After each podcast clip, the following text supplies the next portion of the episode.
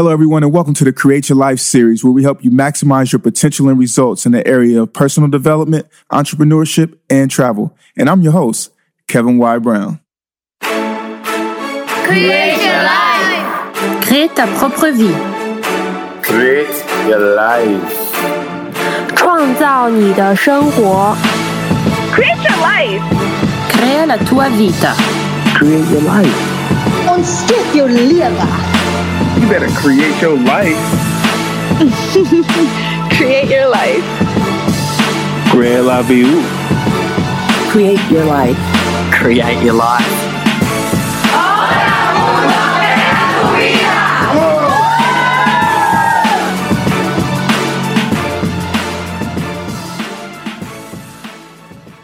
Beautiful people, this is the Create Your Life series. I'm your host, Kevin Y. Brown, and it is a wonderful day. It's a great day uh, to be here in New York City. Uh, we have an amazing guest here. Um, and I just want to start by reading this gentleman's bio. Well, you know what? I even want to start before then. I actually had the opportunity to uh, meet this gentleman. Uh, as you all know, I have been um, a fellow for the Startup Leadership Program for the last, I don't know how many months, probably almost seven now, uh, learning some amazing things, but also having the opportunity to hear from some experts. And this gentleman came in uh, on the first class that I was actually uh, a part of or in charge of hosting. And uh, he came in and did an amazing job on the panel. And so, of course, in typical Create Your Life fashion, I tracked him down and said, Can you please, please, please be on the Create Your Life series? I think that you have a wealth of uh, knowledge that the Create Your Life family would love to hear about. And he definitely obliged. And so he is here. Um, this gentleman is an award winning uh, product management veteran. He has uh, two decades worth of experience uh, leading and managing product teams. Uh, he's held various executive and advisory roles, uh, from founder of several startups to driving diverse organizations in online services, uh, consumer products, and wearables. I'm very curious about the wearables. What are the things that he's made, you know, that people are actually wearing? Definitely want to figure that out and find out about it. But he's also uh, the founder of the Product Group, uh, and to date, he has created the largest product management meetup in the world with 16,000 plus members in NYC and hosts the annual awarding of the best product person. And I just want to point out that it's actually hard to get New Yorkers to meet up in one place because um, there's so many things going on in New York. So I definitely, we definitely have to find out his hacks to making uh, such a phenomenal group. Um, accelerating the next evolution of product management, uh, he acts as a creator and instructor of the 10 week product management course at General Assembly and the New School, and mentoring at Women 2.0 and Lean Startup Machine, where he has been a judge. He has been recognized as one of the top 40 influencers in product management and loves speaking at events on the topics of product management, startups, and AI. Some recent talks Bloomberg Beta Turpentine uh, Talk, How to Really Use Lean, and Samsung Next, Alpha's Future of Product Management, From Politics to Recruiting, and NYU's EIA, and What's Next for AI. Uh, beautiful people, Create Your Life family, please welcome Mr. Jeremy Horn. Jeremy, say what's up to the Create Your Life family. How you guys family. doing? Uh, we're doing good. We're doing real good, man. I'm happy to be here. I didn't realize that your bio was such a mouthful until like literally going through it. I'm like, dude, this guy is he's amazing. Um, I think the my first question to you is is um, what are some of the startups that you've had? And you know, selfish question, what wearable tech did you create? um, let's uh, we'll get to the wearable tech thing. That that was one of the uh, less less successful uh, ventures. Okay. Um, but uh, startups I've created, participated in. Uh, I my very first company, my very first job, uh, was back in the '90s. Uh, did my very first startup back then because that's what you were supposed to do. It was the end of the 90s, um, and everybody was doing that. Yeah. Um, and I actually, fortunately, because of that very first startup, which was network, sec- network security, married up with AI um, to basically do predictive analytics of what what people are when they're hacking into networks to catch them before they did something nefarious. Um, back then, the funny story about that company was called H. Horrible name for a company. The letter H. Um, you always had to spell it, which was even more confusing for people. And so this new this company were doing network security when you wanted to raise money. And this is this is this. I always like sharing this little bit of a story. When you wanted to raise money for this network security company back then, you didn't talk about the AI. You didn't talk about the neural networks you were designing. You didn't talk about any of that stuff. You know what we talked about? XML. because if you used XML, it could work everywhere. And then that's when the, uh, XML was hot and new back in the 90s. And everyone would be like, oh, really? Tell me more about this XML thing. Right, right. Um, and that's how you got in the door.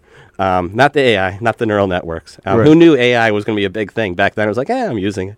Right. Um, Because I'm hearing that. I'm like, okay, so 20 years ago you were using AI, but AI is such a huge thing right now. How does it feel to be ahead of the curve and now you're kind of like, I told you, I told you. well, I say I'm, I'm ahead. Of, we were ahead. Of, I'm ahead of the curve in the sense, or myself, the people I was working with, we were ahead of mm-hmm. the curve back then, in that we were using AI to solve a lot of these problems. I, I went to Carnegie Mellon mm-hmm. University, and so Yeah. I learned from a lot of the people who created a lot of AI and neural mm-hmm. networks. The difference that you have then and today is today. I'd say we were ahead of the curve, but at the same time, it was still very hard to solve a lot of the problems we were trying to solve. It wasn't until more recently, and that's where you have the whole new renaissance in AI, that the right kinds of neural networks, the right kind of algorithms, the right kind of scale with the clouds um, that you have today that ma- that makes these things actually possible. The net- if the convolution neural network existed today or, or existed back then, my startup would have been much more, or be, might even be around today um, that I did back in the 90s. Yeah. Um, we were trying to solve a lot of the problems that are actually solved now today. Um, so I started with that back in the 90s. Um, and then I worked. At, I've either kind of been founding startups or partic- or basically leading product organization startups ever since. Um, I actually my first my very first job after that was. Uh, VP of new products, and I'll tell you very honestly, I did not know I was a product manager when that was my title. I, my next my That's job after you didn't know what a product manager was. I knew I was very good at technology. I started when I was five years old, uh, programming. Well, I, I was fortunate. You were programming Yeah, I saw your five. face right How's there. that- how's that work? So my father used to teach programming at the boys' club, um, and so he would teach at the boys' club, and he would teach logo. Um, and for people who don't know what logo is, Yeah, you had a cool. little triangular turtle-like thing on the screen, Mm-hmm. um, and you could tell it to move forward ten, turn 30 degrees right, move forward, and you would like draw a picture. Now, Mm-hmm. if you were really fancy, and I knew some people did, you could write actual programs that, you know, would ask you your name and you could answer. Um, Mm-hmm. That was very advanced back then. So what would happen was he'd bring me along and he'd sit me Mm-hmm. in front of a computer while he would teach logo. Um, and so they, he would tell them what to type. And at some point, I'm five years old, I'd start typing it as well. Right. Um, and so I picked up programming extremely early on. Yeah. When I was in kindergarten, Yeah. Mm-hmm. they would ha- they would take us to a room. It was very special. They take you to a room when you did this test, and you would answer questions on a computer, which was a Commodore. Right. And I remember this very much because I was the only one who knew what a Commodore was because I had this at home, and I used to break cancel the program, go into the basic code, and I would change it for myself because I had five years old. yeah, I love it. No, that well, what, kindergarten. I think you're a little Oh, older yeah, at that point. Maybe it's about that. So, uh, where was your where's the club at? Where, where'd you grow up? Um, I grew up Western Massachusetts, uh, Okay. Pittsfield. Okay. Um, so if you know like Tanglewood or the Berkshires, that's Mm-hmm. where Pittsfield. That's where that's where I grew up. My family is actually all from New York. My my mother's side, my father's side, both from New York. Okay. Uh, they're teachers. They were teachers here originally, and Yeah. then they were teachers in Massachusetts. And so your dad just taught programming, like kind of like on a volunteer yeah, basis. yeah, at the So boys' That is club. awesome. Yeah. What what you're saying right now is reminding me of Outliers. You know, the book uh, by Mhm. Malcolm Gladwell, Yeah. and it's like you know when. You know, you look at, at, at some people, you say, "Oh, you know what? These people are amazing, and they are amazing." But there's like these uh, these other stories that are not necessarily being told, and I think that that is so cool uh, that you had that that wherewithal and I guess knowledge itself, you know, to start programming all the way at five. So, I would say that you you obviously have a vision, right? Because you literally have been, you know, dealing with AI for the last 20 years and things like that. Um, where do you see AI taking us now? Because now we're seeing robots and and things like that. I'm thinking of the I, Robot movie. You know what I mean? But a friend of mine had wrote a book called The End of Jobs, Taylor Pearson. And so I'm just curious, like, you know, where is AI taking us and how do you think that it will be impacting us in the future? And will humans still be doing anything? What will be our value in the workforce if everything can become automated? Where's that AI taking us? Well, I, I would I would first preface it with I, I don't take the perspective of uh, Elon Musk. I don't think AI is going to attack us or kill us or anything like that. Okay. Um, AI is, is one of the many tools that you're using to solve a problem. It's an algorithm. It's how you create the algorithm that's a bit unique. When you're thinking about AI, it can now solve more problems at greater scale than we could before. Um, But when you think about the jobs, one of the cool things about the, uh, what I see happening in the job market, I don't see that we're going to be eliminating jobs so much as creating new opportunities for people who might not have actually had opportunities for jobs. And let me explain. Think of people who uh, they, they went into the humanities, they gra- they did English studies Right. or, or or art history, and their parents were like pulling out their hair, going, "Oh my God, what have you done?" Right, right. Um, and all of a sudden now you now n- it's you, those those roles those people people who went into humanities and liberal arts there's actually now much more of a need for that type of role in these t- so-called tech companies or the people working with AI than ever before. Uh, a great example would be a company I worked at uh, somewhat recently called uh, Wade and Wendy, um, and I won't go too much into the, the, that, that what that company did, but you know what we were hiring? Writers. We were interviewing people who could write television shows, scripts, because we were trying to figure out how to make an AI communicate and set the scene and the tone and convey certain feelings. That's something that programmers are not usually thinking about. They're Right. thinking about how do I just make this Thing work. work, right. Um, and so I see a lot of opportunity in a lot of areas that were massively underserved that haven't benefited Mm-hmm. from the whole tech boom and all the startups. If you graduate art history, you're going to have a great time. It's awesome. um, but you it's we weren't going to probably get a job at a tech company, at a Right. tech startup and and be able to maybe benefit from those ridiculous salaries and those that ridiculous growth that um, a lot of those the lucky few who kind of make it into that world Mm-hmm. are able to benefit from. Yeah. Um, so I see AI creating a lot of opportunity. Sure, it eliminates jobs, um, absolutely. But Yes. at the same time, just like any technology, I think it, I see it creating even more opportunities. And maybe that person who wanted to become a writer, who maybe leaned away from it and said, "Okay, I'm going to be a doctor because I, I can't make a living." doing it. Right. Maybe they now will actually become a writer, and then they can find some interesting opportunities in a lot of these types of organizations. And I like that. Mm. Um, and I think that kind of broadening of the skill of the needed skills mm-hmm. is only going to be a positive thing. So you see AI as a way of helping people to literally follow their dreams. Yeah, because um, AI, you need it to be human. Right. And so all these people who went into tech, I, I know them. I'm, I'm one of the. We're a little bit less human. We need we need some of the people more on the human side to help out. I like Um, like and it. Uh, you want them. You want it to be alive. You're now having a situation where everyone can contribute to the goal Mm-hmm. and make it a better thing, as opposed to a very small subset of, of people. Okay. Um, you're obviously very passionate um, about AI, about technology overall, but you've chosen to focus in on product management. What um, what got you involved and sparked your you know your passion for this topic and role? Yeah, I never picked product management, and I think uh, when you think about product management, that's probably the most common thing you'll ever hear people say, is that they didn't pick product management as as a field. When it came to product management, it was really more. I realized I was doing it. Uh, what got me into that space, uh, I used to kind of say, I always operated at the nexus of technology and art, or technology and design. The rest of the organization kind of understand it. Um, that's how I always describe myself. I didn't know I was a product manager when I started out. Right. Um, but I got into it. I did a ton of programming. Uh, I finished the AP course in high school in my freshman year. I actually thought there was nothing left. I was like, okay, solved all the computer problems. Oh, wow. And yeah, I wish I had a little bit more guidance there. Yeah. Uh, but that, like, I'd gotten there. I'd been winning art awards. I had like oil paint, charcoal, that kind of stuff. And for me, product and product management was kind of this interesting nexus.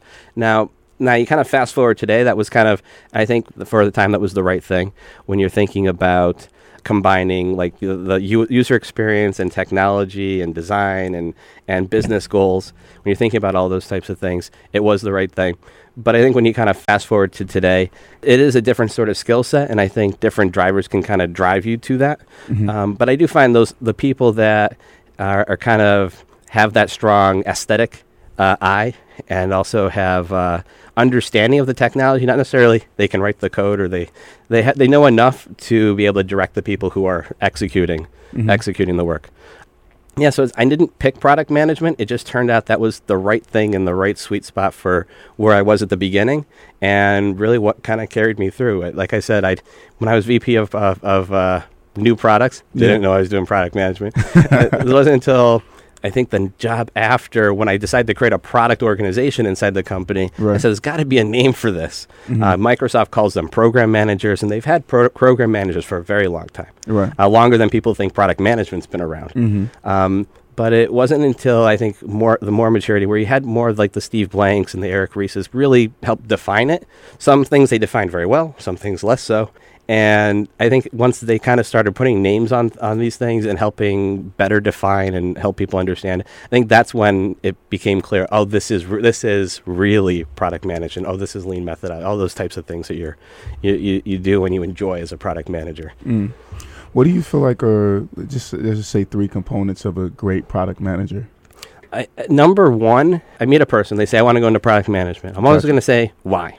Mm-hmm. Um, the most common answer you're going to get, it bums me out a little, is, "I want to go into product management because I want to tell people what to do."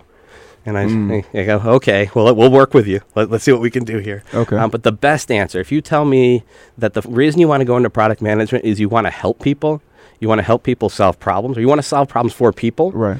if that's your first answer and you can tell like with someone who's never done product if because it's this instinctual answer that's the person who's going to make a great product manager um, and those are the types of people i'm looking for and those are the types of people um, that i always try i try to find in the crowd Mm-hmm. um, to just really kind of lean in a little bit more and, and help them out I'm, i meet them once in a while maybe like two or three a year Oh Um, wow. but i'm talking at the beginning of their careers Right. Right. um, and when you find them, those are those are some very special people. But those are going to make some very very good product managers, very great product managers. Mm-hmm. Not saying the other people can't be good product. You just have to say, hey, you're really in it to solve problems Right. and to generate value for the user and the business. Mhm. Um, if when you kind of get come to terms with that and you say, oh wait, I do want to do that. Oh, and by the way, no one's going to listen to you, but that's okay. Stick with it, and and, and it'll work. Like when they can come to terms with that, yeah. and if they still want to do that, great. It'll be you'll you're going to have a lot of fun. Right. Um, if you don't like that, you're going to have a job where you have all this responsibility and no authority, um, especially for the first half of your career, maybe a little bit longer. Mm. Um, then it might not be the right fit for you. Um, Got you. So that's number one is to make sure that you are actually in it to to help out others. You know what I mean? To serve the the user. What what would you say the other two are? the the next one is creativity. Mm. Um, I know it can be taught. I know it can be taught. There's books. There's classes. Right. I can't teach it. Um, and I don't know a lot of other people who can teach creativity. Mm. I can teach you analytics. I can Right. teach you metrics. I can teach you math. I don't know how to teach you creativity. What I mean by creativity is you're solving a problem. I don't want you to look for a copy of someone else's problem. Like, yes, know what the market is. If you see something that you think is the right thing, go for it. We'll try that in the product. Mm-hmm. I want you to be able to look at the product and identify something outside the box. Try something new. Throw some spaghetti at the wall and see if it sticks Right. and a lot and too many product people are just not creative they, they can execute Mhm. they can kind of they can iterate but they iterate in such a in such a narrow and such a narrow path vacuum. that it's it it lacks kind of the spice i want you to come up with the ideas i couldn't come up with and so i'm looking for people who are very creative um, and very passionate about it but that's that creativity that's that's kind of hard and so i'm always testing to find Mm. people with that kind of creativity Got you. Got you. What's your third? What's my third? At the end of the day, they have to be people people. Mm. I like that. All product managers, sure, you're going to have a roadmap or a slice of a roadmap or a backlog that you'll be managing. You'll be working with features. You'll be working with the tech team. Um, hopefully, you have you're able to do a strategy. If you're not able to put together a strategy, your career is limited. Um, But that I mean, uh, let's assume that you can do that. At the end of the day, you have to be a people person. You have to be someone that people can like, that people can follow, that you can inspire. You might be a product manager with no team, um, but Yeah. which is the most common kind. But you have this product. Ma- you're a product manager with no team, and you have all these other people out there. Like you have these developers, you have stakeholders, you have the CEO, you have marketing, you have all these other people that you actually have to get to follow you on Right. this path that you know is the right path. Not because it's your gut, because mm-hmm. you because you did your job and you did all this research and you talked to all these people and you have all this kind of scientific evidence that you you've researched that this is the right way to go. Mm-hmm. Now you got to get them there. Yeah. Maybe it's a pizza. Maybe it's that easy. You buy them a pizza, you're good.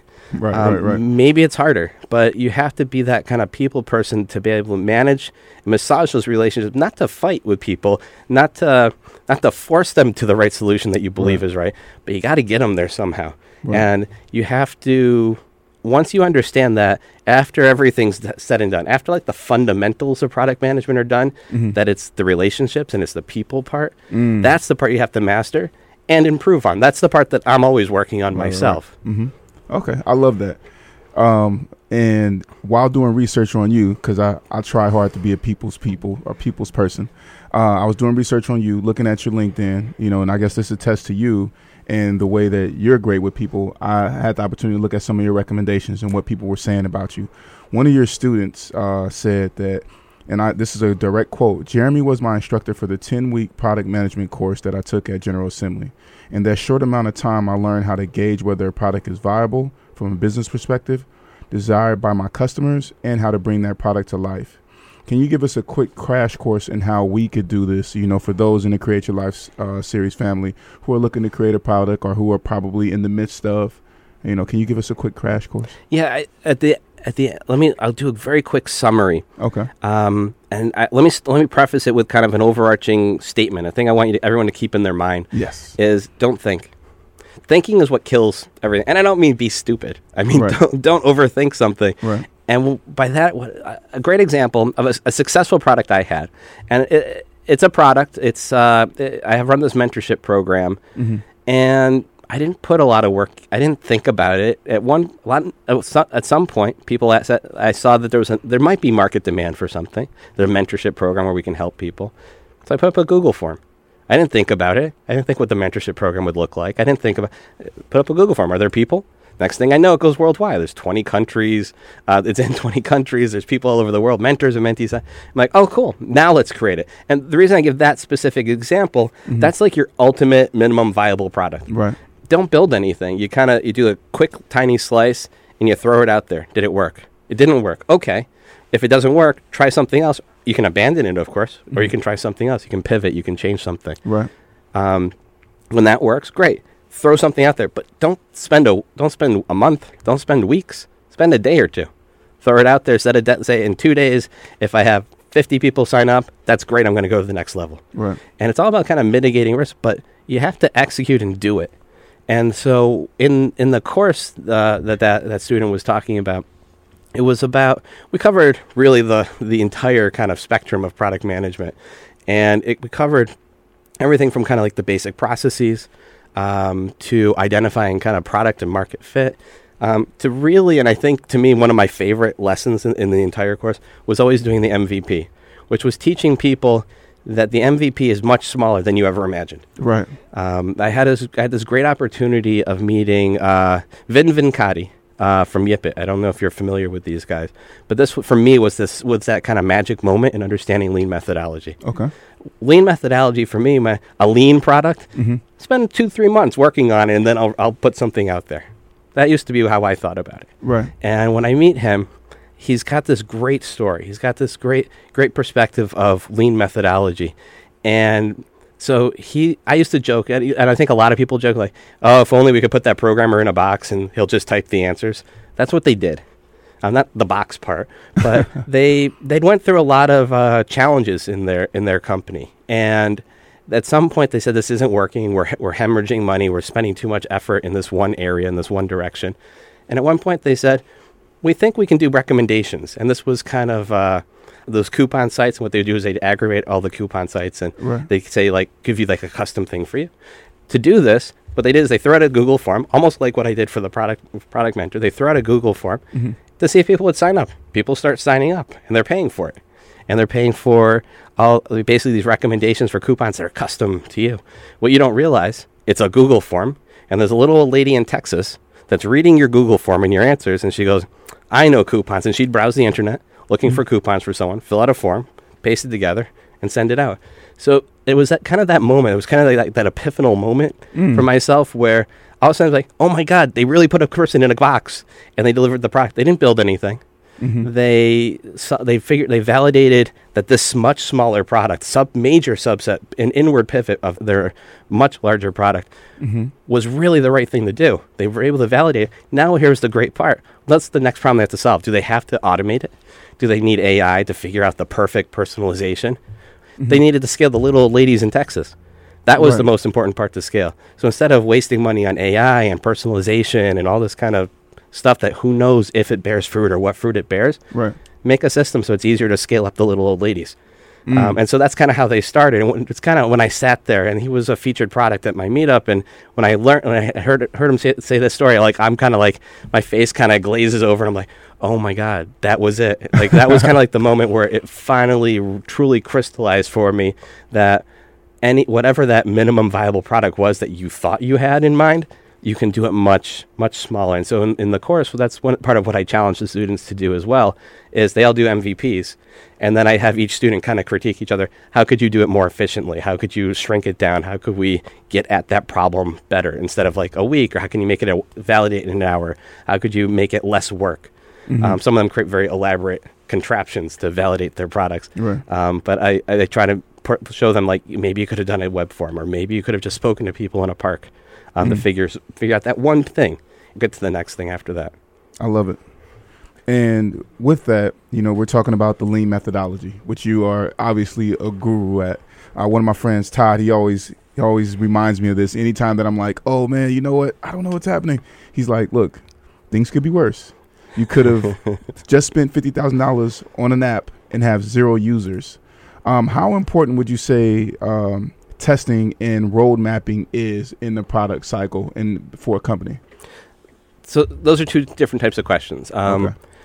First, you have the testing, and first you have t- testing and experimentation. So on the that first step, you have to do that.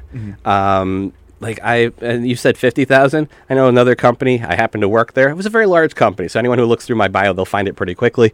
It was a very large company. Five million dollars for a mobile app. Um, Wow. complete waterfall. No, I like, and at the end, it was okay. Didn't perform great. wasn't amazing. Um, and who knew what was going to come out the other side? Right. Um, you gotta you gotta experiment. If you're gonna be successful, you gotta take the tiny slices. You gotta figure out how can I v- I have a question today. How can I answer it tomorrow? Road mapping is absolutely critical, but I think you have to be careful when you're doing a roadmap that it's a, more of a it's more organic. It's more living. It's more about kind of what I'm doing now, next, and later, as opposed to where it becomes this called waterfall complexity. Um, when you think about it in the terms of of that, if you're thinking like you have in th- six months we're going to do that, be- and you you're uh, you're losing sight of that you might not. w- Are you assuming you're not learning something in those six months? And so you need to make sure That's that really you can be very adaptive. I don't mind knowing that this is where I think I'm going to be in six months Mm-hmm. based on today, but. But with that said, how do I have something that can also be very flexible so that when I am there six months from now, I didn't like lock myself in or I didn't lead people astray or I'm now going to have a marketing department flipping out or a CEO going, why didn't I get it? Right. Well, you didn't get it because it was a bad idea and I learned that three months in. yeah. Um, and so you, you want to be kind of flexible in that. And so there's a lot of different ways of doing roadmaps um, that can be very flexible towards that. Um, but road mapping is critical. It's how you keep yourself on track. It's how you communicate what you're doing internally, externally. I love that. Just the fact that you said that you have to be flexible and assume that in that period of time, because you know a lot of times with the roadmap, you're going to say, "Oh, you know what? This is what we'll be doing." You know, 12 months from now, six months from now. But you said be fluid and, and really understand that you should be learning something in this time. So that adaptability, I love it. Well, beautiful people, we're going to cut to a musical break. So what I want you to do is I want you to call in, ask Jeremy questions, 212-650-6903, or leave us a whatever questions you have for Jeremy on Facebook Live. All questions are welcome. And right now we're going to cut to a quick musical break. Beautiful people, this is the Create Your Life series. I'm your host Kevin Y. Brown, and we are back with the product guy. Who's the product guy? That's me. That would be him. And who are you? Jeremy Horn, Jeremy. aka the product guy. The product guy. Okay, so Jeremy, uh, when we left, you were definitely giving us uh, some insight on road mapping and uh, how important it is, you know, to lean, use the lean method and to actually test out, um, you know, your products and things like that. Really get that feedback. Uh, one company that continuously puts out new products uh, is Apple. It uses uh, pricing strategies to segment new customers and array and an array of other tactics. Um, what do you think are some of the key components to a company like Apple uh, and others, you know, really uh, generating success over time? At the end of, at the end of the day, I th- when you're looking to kind of separate, you're kind of identify the successful companies from the the less successful or the unsuccessful companies. You're looking at uh, those who experiment, those who those who are constantly iterating and trying to learn. Um, I, I think a very common uh, misperception about Apple is that they don't do any uh, that they don't do research or, or they just knew the right things to do. They divined it or someone inside divined it, um, which is an awesome, uh, awesome way to think about it, especially if you're a product person, because you just kind of walk, want to walk into a company and, and tell everyone this is the way, how come, because I had a dream, I had a vision. Um, sounds really great, makes a great book. Um, but even Apple, even Apple, I'll say, uh, does research. Even Apple does market research, user testing, does experiments. You might not know about it, um, but that's because that's part of the, the magic and the mystery Apple wants to create about themselves. Is like we just knew the right thing. But trust me, even Apple does do experiments and iterate um, and do a lot of user testing, a lot of user research. Um, that a lot of the success, those successful startups out there that do. When I hear about, when I work with a startup or I hear about a startup that is being very successful, I'll tell you, I sit down, I interview them, and I, I get really in depth with, with their methodologies and how they, they didn't know what product management was. They probably don't have a product manager. They don't know what lean methodology is. They didn't mm-hmm. have that. But as they're telling me, so I tried something, and about a month, it wasn't working. So a month later, we changed it, and then another month later, we changed. And they're doing this iterating. They're, they're doing a lot of lean methodology without even knowing it. And it's those people who kind of have it like that instinctual uh, lean thinking, of that constant experimenting and kind of feeding in on itself, and not getting emotionally attached to something, Right. And just doing and executing. Doing. Um, those are the people that those are the people that when I talk to them and I see their products, that they're amazingly successful. I met there's a product that I've got coming up soon, and the she was like an army of one. But she's been so massively successful because she's just been iterating the whole way through. This didn't work or this worked, and learn taking those learnings and immediately feeding it back into the product loop. Um, and those are the ones that I'm always fascinated by. And I, like I love finding those kind of diamonds in the rough on the product side. I, I like that you said that. You know, the diamonds in the rough because it's not always the better better product that sells. You know what I mean? Sometimes it's the lesser product that may be doing some things that others aren't. What do you think? Can you give us like three things why this is a fact?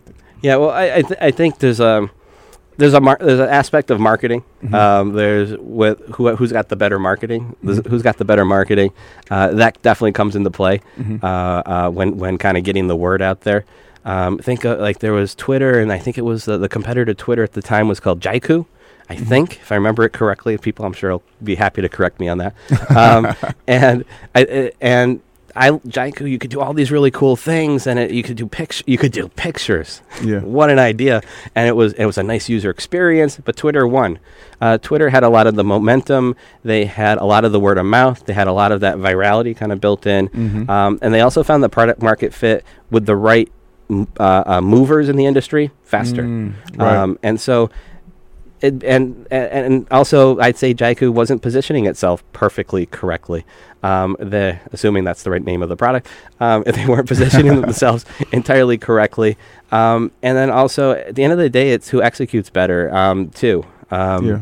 And I feel like for all the problems that Twitter had, especially back then with the fail whale and everything, they were still executing better. They fixed their problems. Right. Um, today, different different story. Right. But back then, they they were solving and they were moving and they were they were iterating.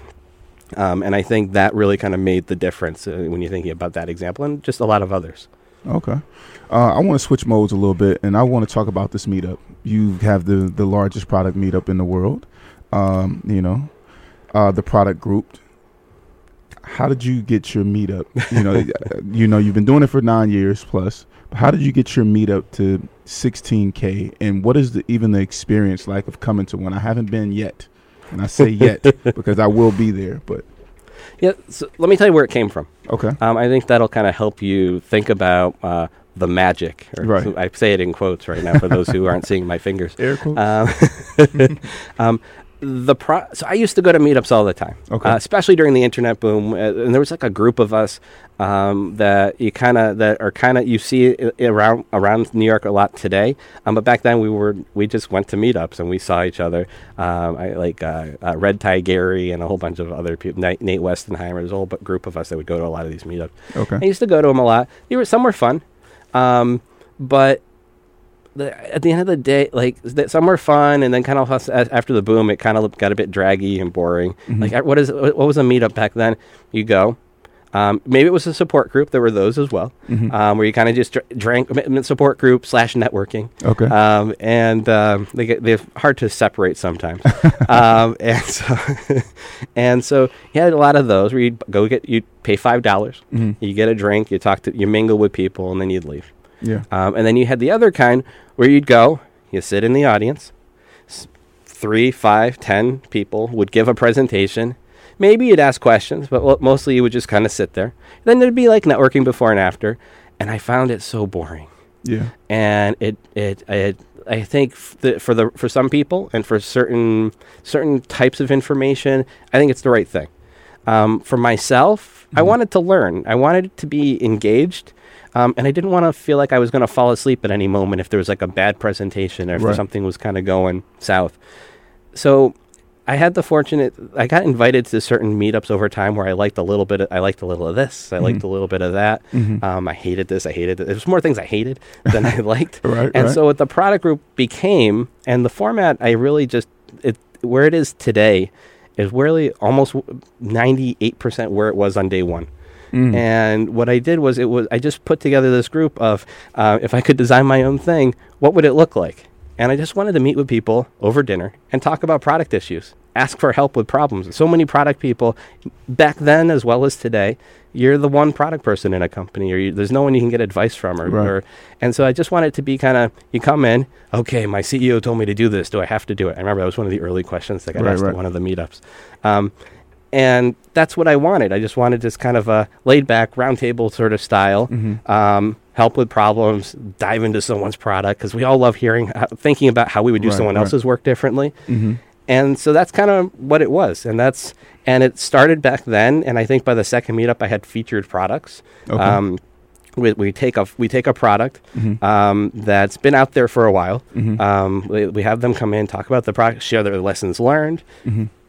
Talk about uh, their journey to where they are, but also th- what are the challenges they're still facing. And we, as like a group of hundred or so people, roundtable style. I also describe it as Thanksgiving dinner style. Mm-hmm. Um, we all get together and uh, we try to troubleshoot and solve their problems. So far, we're batting a thousand. Um, so we've always had 16,000. something Batting 16,000. we always had something kind of come away. And so the the product and where the product group started was I was on Twitter. So there was a time on Twitter you could meet with you could actually meet new people. I know it sounds crazy to people today, but I was talking on Twitter. I had doing some consulting and product management, Mm-hmm. um, and I, I think I might have been complaining or, or just sharing. I don't remember Right. the details Sharing, of we'll that sharing. um, on Twitter about a client. Someone says, "Oh, they're moving back to New York. It'd be great to maybe meet up." So I say, "Okay, sure. Let's meet up over coffee." Don't- I know met them through Twitter. So we're supposed to we were supposed to meet up for coffee, um, and it turns out this thirty-minute coffee meeting turns into a three-hour conversation, and we're just going on and on. Yeah, yeah, and then at the end of it, I said, "Wouldn't it be kind of cool if we get some more people?" Yeah. Um, they're like, "Yeah, that'd be neat." Um, so that night, that night in August of 2009, I went home Mm-hmm. um, and basically created the logo, the description you see on the site, everything that you see there today Yeah. got created on that day back in 2009. Because I figured, eh, let's try and see what happens. I spent a month looking for the worst restaurant in New York City, and I did that on purpose because I figured the worst restaurant wouldn't make me order food. Right. And so I looked for restaurants around seven o'clock at night that were completely empty. And so I finally found one that was like abandoned and oh, and empty. And so that's where I had the first meetup. Yeah. And so the first meetup ends up being October of that year. Mm-hmm. Um, and that's how we did. And we started with I think f- f- five people came to the first one. Next one, ten people. Um, and we've been just growing very steadily. Advertising doesn't help. Marketing doesn't help. It's a Mm. lot of word of mouth. Um, and it seems to be the right kind of format that seems to help kind of spread it. I love that, and I like how you just you know summed it up. Like, look, this it has to be organic. You know what I mean? And it has to you have to provide an experience. And again, shouts out to your vision because you said that it's still almost the same as it was. You know when you first started. Uh, that's amazing. All right, so we're gonna switch modes and kind of w- you're heading towards the dolphin tank. So I hope that you can swim. I can. You can swim. All right. So before we get in there, um, what are your goal setting methods, and how do you go about making sure that you grow every year?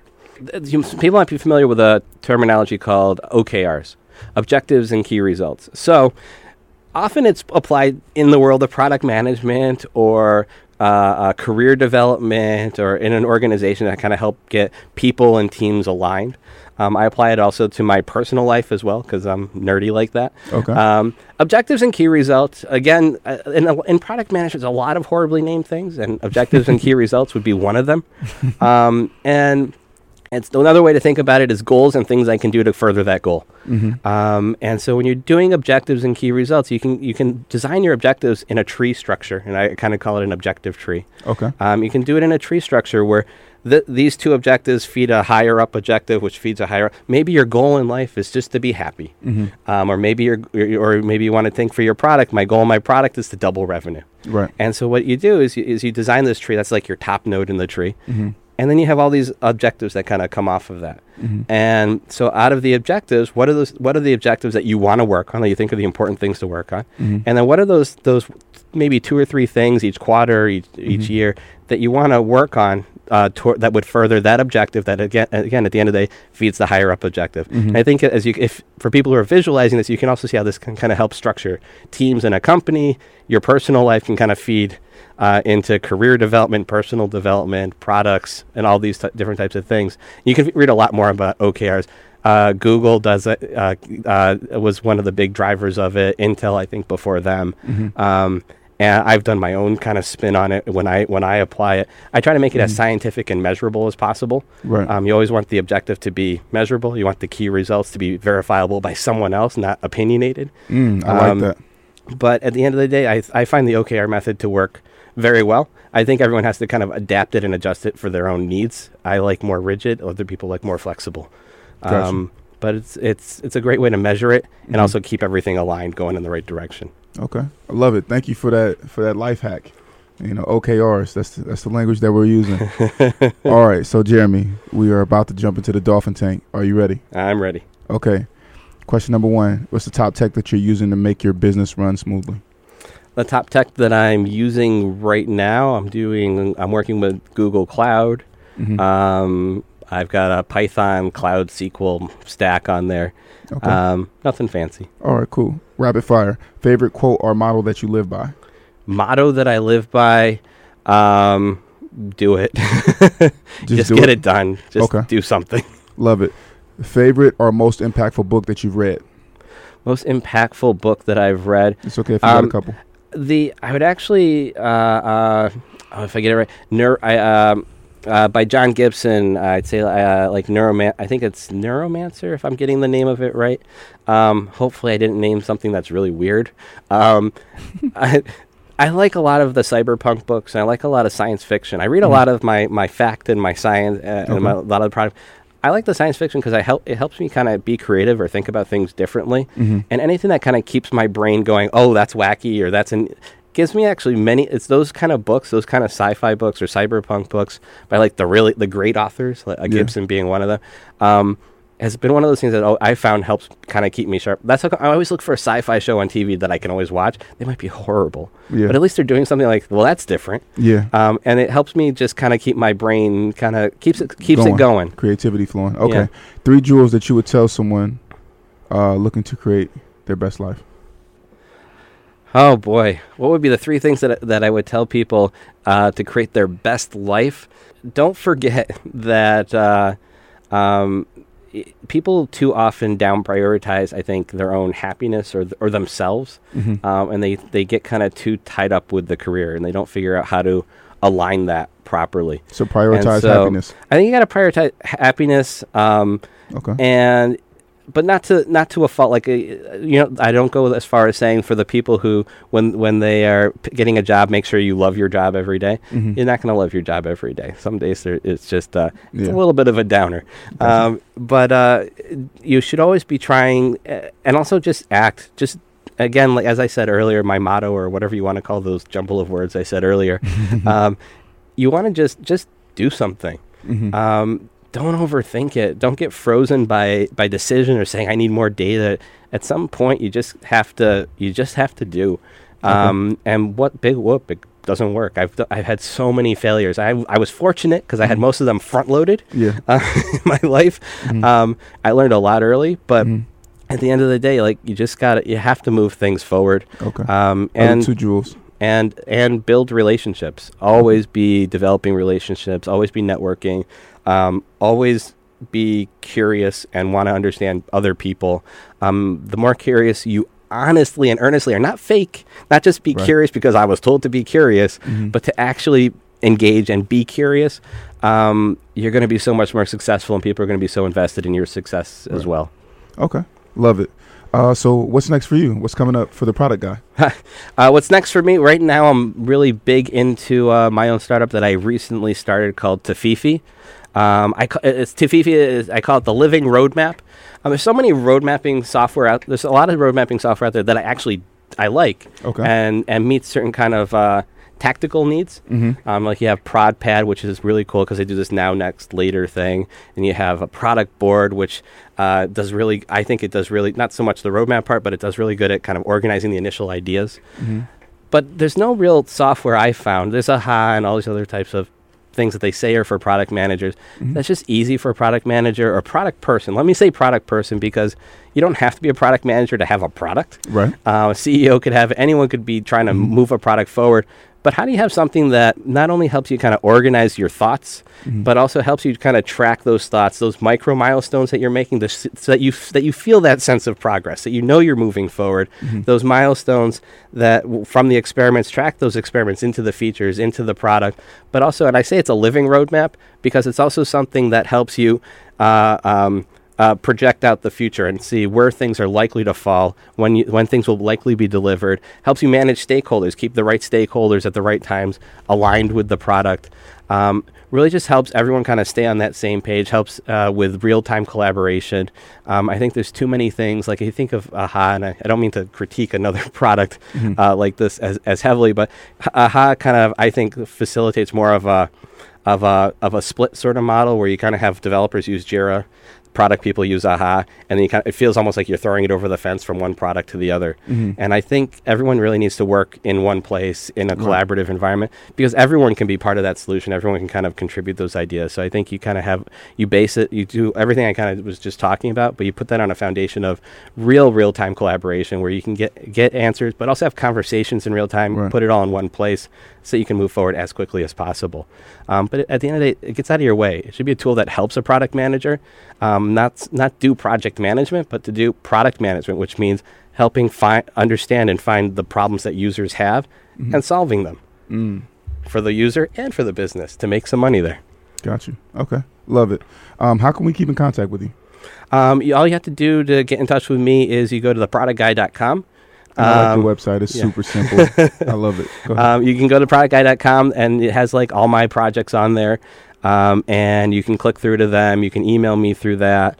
Um, you can also go to theproductgroup.org if you want to join the meetup. Mm-hmm. Uh, we're always looking for mentors, and that's theproductmentor.com. Right. Um, and so all these different ways, they all go to the same Gmail account. So Yeah. any way that you contact me through any of these sources, um, it all goes to my Gmail.